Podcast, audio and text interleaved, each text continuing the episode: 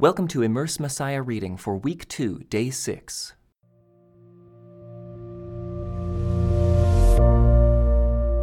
Volume 2 of Luke Acts, the book of Acts. In my first book, I told you, Theophilus, about everything Jesus began to do and teach until the day he was taken up to heaven after giving his chosen apostles further instructions through the Holy Spirit. During the forty days after he suffered and died, he appeared to the apostles from time to time, and he proved to them in many ways that he was actually alive and he talked to them about the kingdom of God. Once, when he was eating with them, he commanded them, Do not leave Jerusalem until the Father sends you the gift he promised, as I told you before. John baptized with water, but in just a few days you will be baptized with the Holy Spirit. So, when the apostles were with Jesus, they kept asking him, Lord, has the time come for you to free Israel and restore our kingdom? He replied, the Father alone has the authority to set those dates and times, and they are not for you to know. But you will receive power when the Holy Spirit comes upon you. And you will be my witnesses, telling people about me everywhere in Jerusalem, throughout Judea, in Samaria, and to the ends of the earth. After saying this, he was taken up into a cloud while they were watching, and they could no longer see him. As they strained to see him rising into heaven, two white robed men suddenly stood among them. Men of Galilee, they said, why are you standing here staring into heaven? Jesus has been taken from you into heaven, but someday he will return from heaven in the same way you saw him go. Then the apostles returned to Jerusalem from the Mount of Olives, a distance of half a mile. When they arrived, they went to the upstairs room of the house where they were staying. Here are the names of those who are present Peter, John, James, Andrew, Philip, Thomas, Bartholomew, Matthew, James, son of Alphaeus, Simon the Zealot, and Judas, son of James. They all met together and were constantly united in prayer, along with Mary, the mother of Jesus, several other women, and the brothers of Jesus. During this time, when about 120 believers were together in one place, Peter stood up and addressed them. Brothers, he said, the scriptures had to be fulfilled concerning Judas, who guided those who arrested Jesus. This was predicted long ago by the Holy Spirit, speaking through King David. Judas was one of us and shared in the ministry with us. Judas had bought a field with the money he received for his treachery. Falling headfirst there, his body split open, spilling out all his intestines. The news of his death spread to all the people of Jerusalem and they gave the place the Aramaic name Akeldama, which means field of blood. Peter continued, This was written in the book of Psalms, where it says, Let his home become desolate, with no one living in it. It also says, Let someone else take his position. So now we must choose a replacement for Judas from among the men who were with us the entire time we were traveling with the Lord Jesus, from the time he was baptized by John until the day he was taken from us whoever is chosen will join us as a witness of Jesus' resurrection. So they nominated two men Joseph, called Barsabbas, also known as Justus, and Matthias. Then they all prayed, O Lord, you know every heart. Show us which of these men you have chosen as an apostle to replace Judas in this ministry, for he has deserted us and gone where he belongs. Then they cast lots and Matthias was selected to become an apostle with the other eleven. On the day of Pentecost, all the believers were meeting together in one place. Suddenly, there was a sound from heaven like the roaring of a mighty windstorm, and it filled the house where they were sitting. Then, what looked like flames or tongues of fire appeared and settled on each of them. And everyone present was filled with the Holy Spirit and began speaking in other languages, as the Holy Spirit gave them this ability. At that time, there were devout Jews from every nation living in Jerusalem. When they heard the loud noise, everyone came running, and they were bewildered to hear their own languages being spoken by the believers. They were completely amazed. How can this be? They exclaimed. These people are all from Galilee, and yet we hear them speaking in our own native languages. Here we are, Parthians, Medes, Elamites, people from Mesopotamia, Judea, Cappadocia, Pontus, the province of Asia, Phrygia, Pamphylia, Egypt, and the areas of Libya around Cyrene, visitors from Rome, both Jews and converts to Judaism, Cretans, and Arabs. And we all hear these people speaking in our own languages about the wonderful things God has done. They stood there amazed and perplexed. What can this mean? They asked each other. But others in the crowd ridiculed them, saying, They're just drunk, that's all. Then Peter stepped forward with the eleven other apostles and shouted to the crowd, Listen carefully, all of you, fellow Jews and residents of Jerusalem. Make no mistake about this. These people are not drunk, as some of you are assuming. Nine o'clock in the morning is much too early for that. No, what you see was predicted long ago by the prophet Joel. In the last days, God says, I will pour out my spirit upon all people. Your sons and daughters will prophesy. Your young men will see visions, and your old men will dream dreams. In those days I will pour out my spirit even on my servants, men and women alike, and they will prophesy.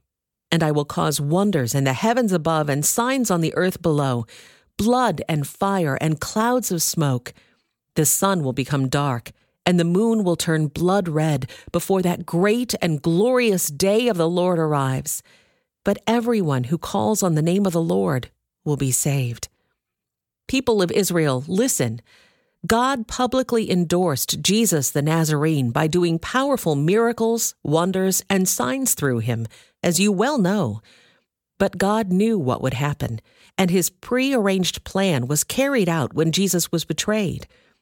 With the help of lawless Gentiles, you nailed him to a cross and killed him.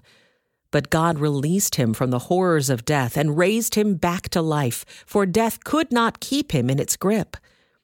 King David said this about him I see that the Lord is always with me. I will not be shaken, for he is right beside me. No wonder my heart is glad and my tongue shouts his praises. My body rests in hope. For you will not leave my soul among the dead or allow your Holy One to rot in the grave. You have shown me the way of life, and you will fill me with the joy of your presence. Dear brothers, think about this you can be sure that the patriarch David wasn't referring to himself, for he died and was buried, and his tomb is still here among us. But he was a prophet, and he knew God had promised with an oath that one of David's own descendants would sit on his throne. David was looking into the future and speaking of the Messiah's resurrection. He was saying that God would not leave him among the dead or allow his body to rot in the grave. God raised Jesus from the dead, and we are all witnesses of this. Now he is exalted to the place of highest honor in heaven, at God's right hand. And the Father, as he had promised, gave him the Holy Spirit to pour out upon us, just as you see and hear today. For David himself never ascended into heaven, yet he said, The Lord said to my Lord, Sit in the place of honor at my right hand, until I humble your enemies making them a footstool under your feet. So let everyone in Israel know for certain that God has made this Jesus, whom you crucified, to be both Lord and Messiah. Peter's words pierced their hearts, and they said to him and to the other apostles, Brothers, what should we do? Peter replied, Each of you must repent of your sins and turn to God, and be baptized in the name of Jesus Christ for the forgiveness of your sins then you will receive the gift of the Holy Spirit. This promise is to you, to your children, and to those far away, all who have been called by the Lord our God. Then Peter continued preaching for a long time, strongly urging all his listeners save yourselves from this crooked generation. Those who believed what Peter said were baptized and added to the church that day, about 3,000 in all all the believers devoted themselves to the apostles' teaching, and to fellowship, and to sharing in meals, including the Lord's Supper, and to prayer. A deep sense of awe came over them all, and the apostles performed many miraculous signs and wonders. And all the believers met together in one place and shared everything they had. They sold their property and possessions and shared the money with those in need. They worshiped together at the temple each day, met in homes for the Lord's Supper, and shared their meals with great joy and generosity, all the while praising God and enjoying the goodwill of all the people. And each day the Lord added to their fellowship those who were being saved. Peter and John went to the temple one afternoon to take part in the three o'clock prayer service. As they approached the temple, a man lame from birth was being carried in.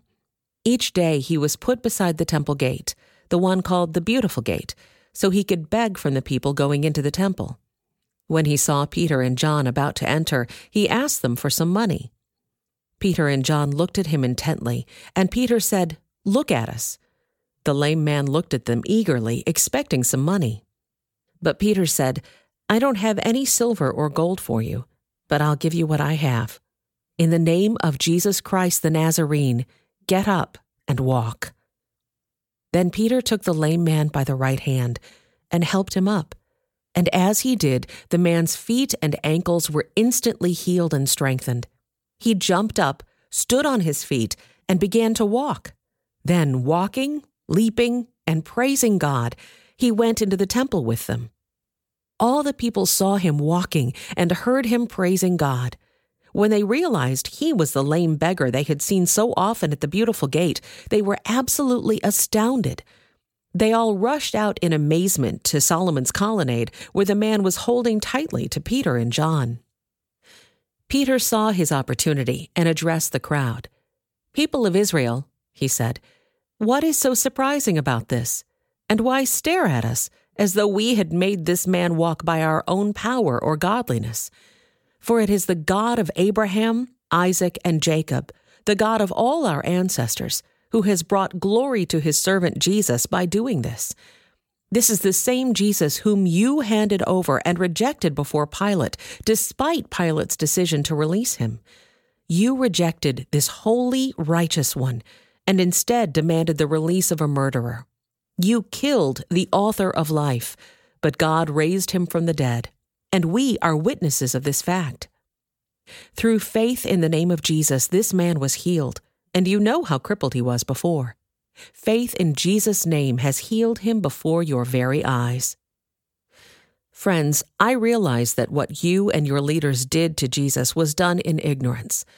But God was fulfilling what all the prophets had foretold about the Messiah, that he must suffer these things.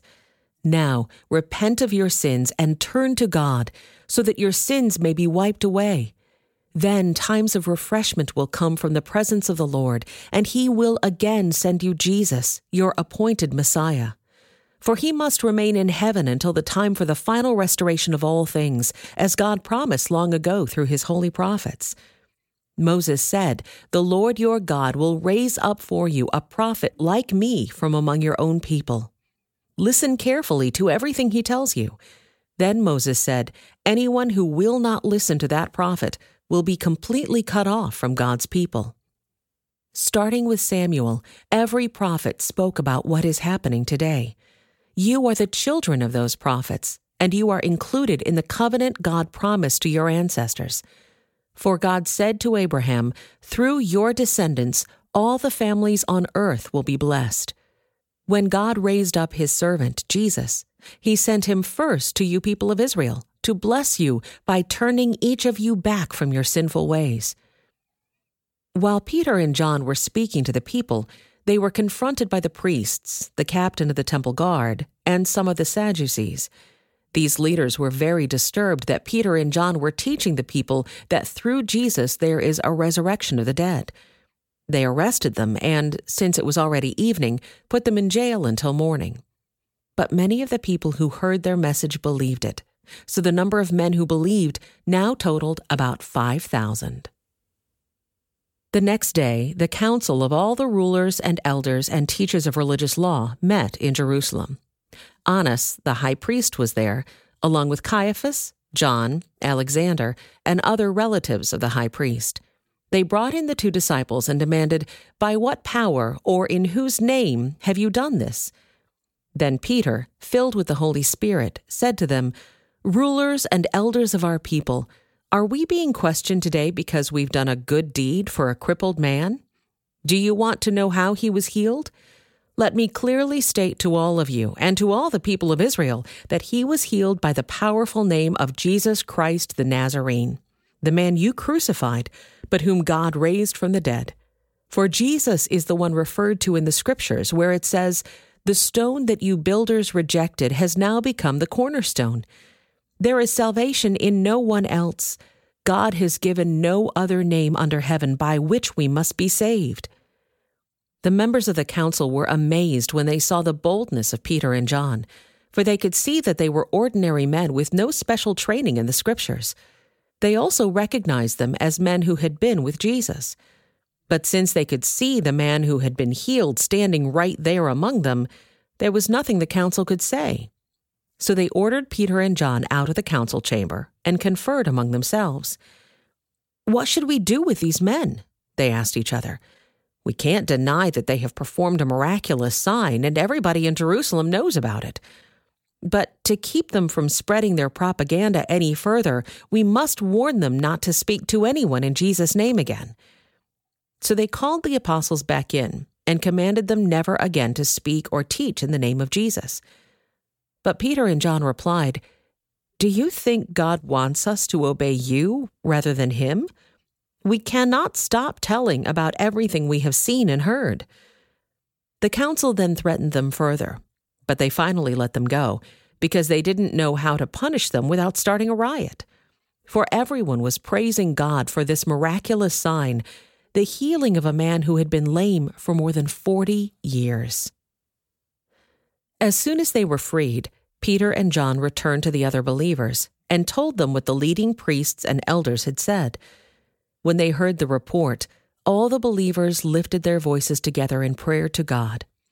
O sovereign Lord, creator of heaven and earth, the sea and everything in them, you spoke long ago by the Holy Spirit through our ancestor David, your servant, saying, Why were the nations so angry?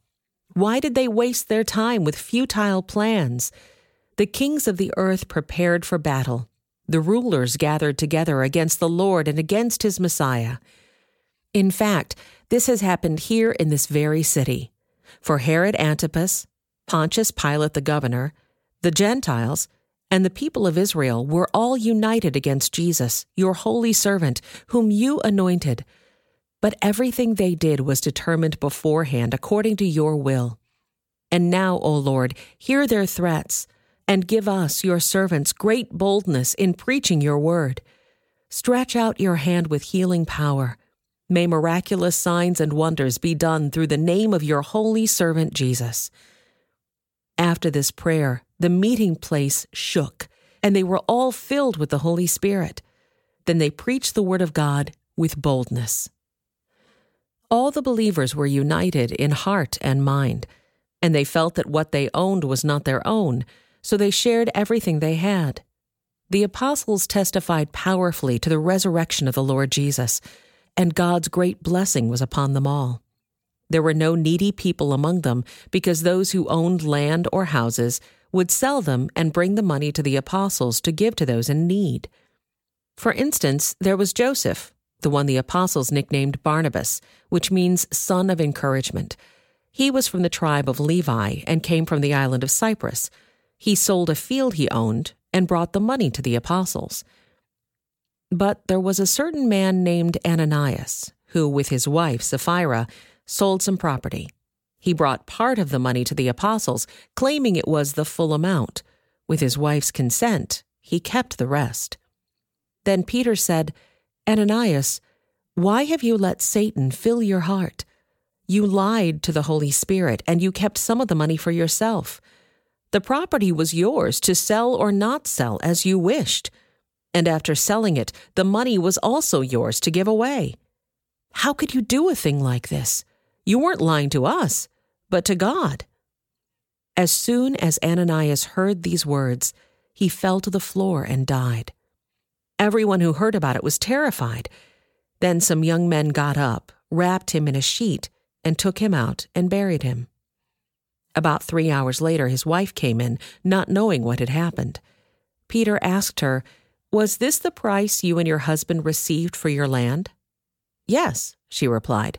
That was the price. And Peter said, How could the two of you even think of conspiring to test the Spirit of the Lord like this? The young men who buried your husband are just outside the door, and they will carry you out too.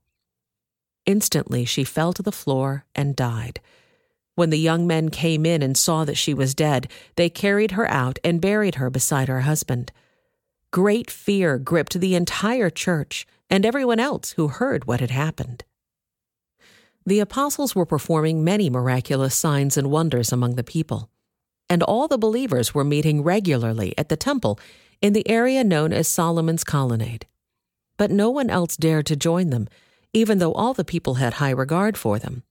Yet more and more people believed and were brought to the Lord, crowds of both men and women. As a result of the apostles' work, sick people were brought out into the streets on beds and mats so that Peter's shadow might fall across some of them as he went by.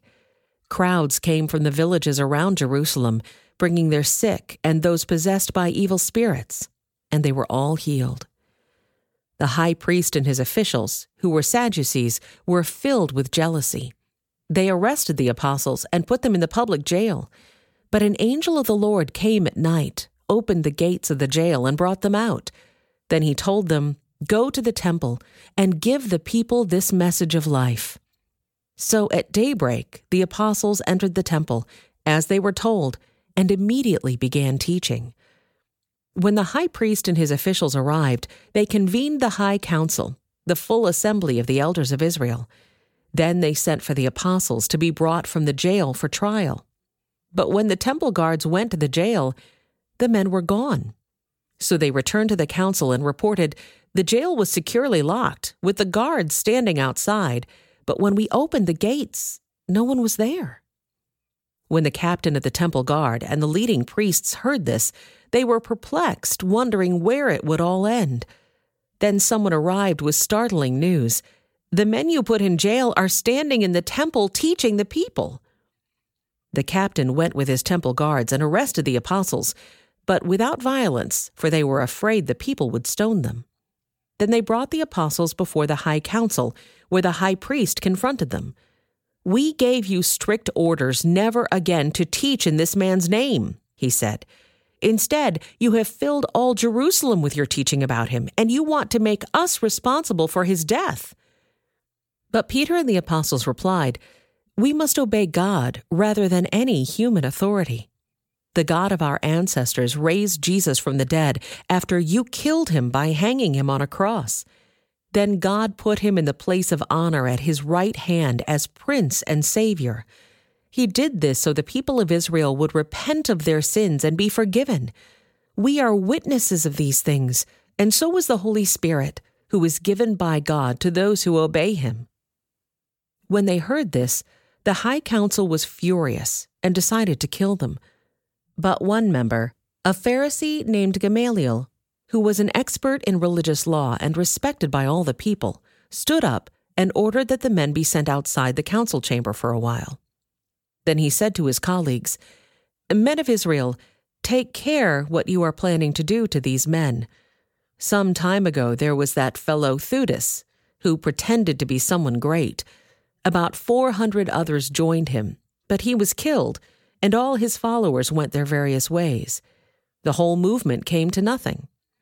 After him, at the time of the census, there was Judas of Galilee. He got people to follow him, but he was killed too, and all his followers were scattered. So my advice is leave these men alone. Let them go. If they are planning and doing these things merely on their own, it will soon be overthrown. But if it is from God, you will not be able to overthrow them. You may even find yourselves fighting against God. The others accepted his advice. They called in the apostles and had them flogged. Then they ordered them never again to speak in the name of Jesus, and they let them go. The apostles left the high council, rejoicing that God had counted them worthy to suffer disgrace for the name of Jesus. And every day, in the temple and from house to house, they continued to teach and preach this message Jesus is the Messiah. But as the believers rapidly multiplied, there were rumblings of discontent.